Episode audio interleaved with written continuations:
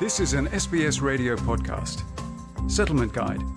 Information, issues, and stories about living in Australia.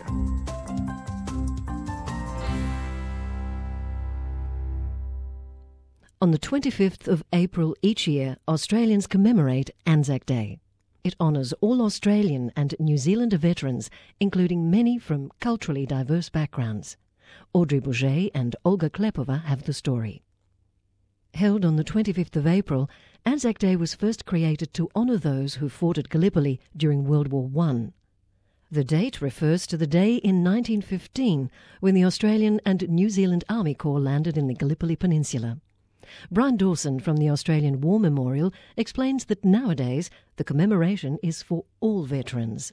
In the following year, 1916, the first Anzac Day was held um, by uh, troops uh, mainly celebrating or commemorating because it's much more of a commemoration than a celebration.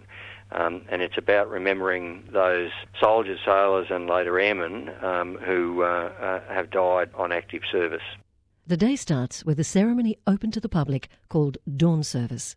At the memorial here commences around 5:30 on the morning of the 25th of April, and crowds will gather in front of the local uh, war memorial and even uh, new arrivals in Australia will have noticed that almost all towns and villages um, will have a, uh, a, war memorial. And the dawn service um, starts just before dawn, uh, is a very simple ceremony and remembers the um, uh, those who have fallen.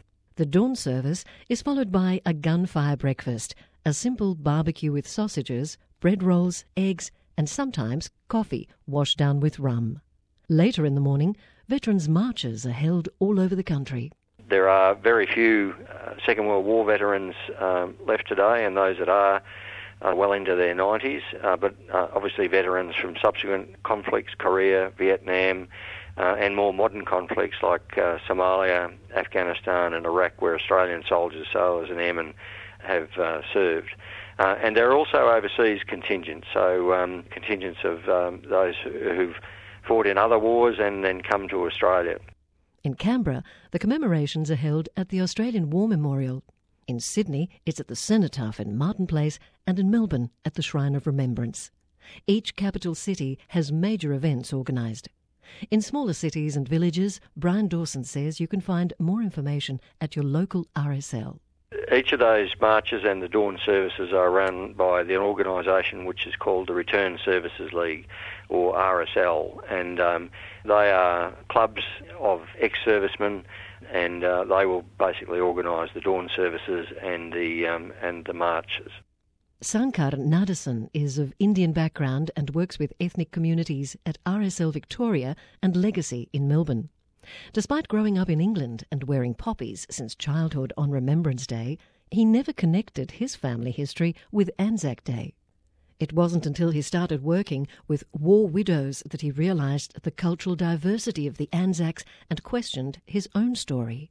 I asked my auntie, and she said, Yes, uh, your grandfather actually fought in the British Army in Malaysia. And I had no idea completely no idea. I, I didn't actually connect to the Anzac story or to any of the stories of conflict and war through the Imperial Forces or the Australian Defence Force on a very personal level in relationship to my history and my family. Many Australians enlisted come from diverse backgrounds. Approximately 200 Chinese migrants fought in World War I for Australia. While working with the Australia China Youth Association, Sankar Nadasan noticed his students were unfamiliar with the Anzac's multicultural makeup. Many of the students hadn't recognised or realised that there was such a thing as Chinese Anzacs. And we produced a very contemporary sort of format of artwork, street art stencils of Chinese Anzacs.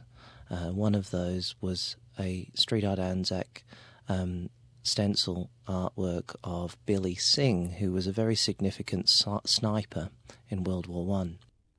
The revelation brought more than just knowledge. When people see us or see you for what you have contributed, for what you have done, then there's a great deal of healing there, and you can then go forward confidently in society.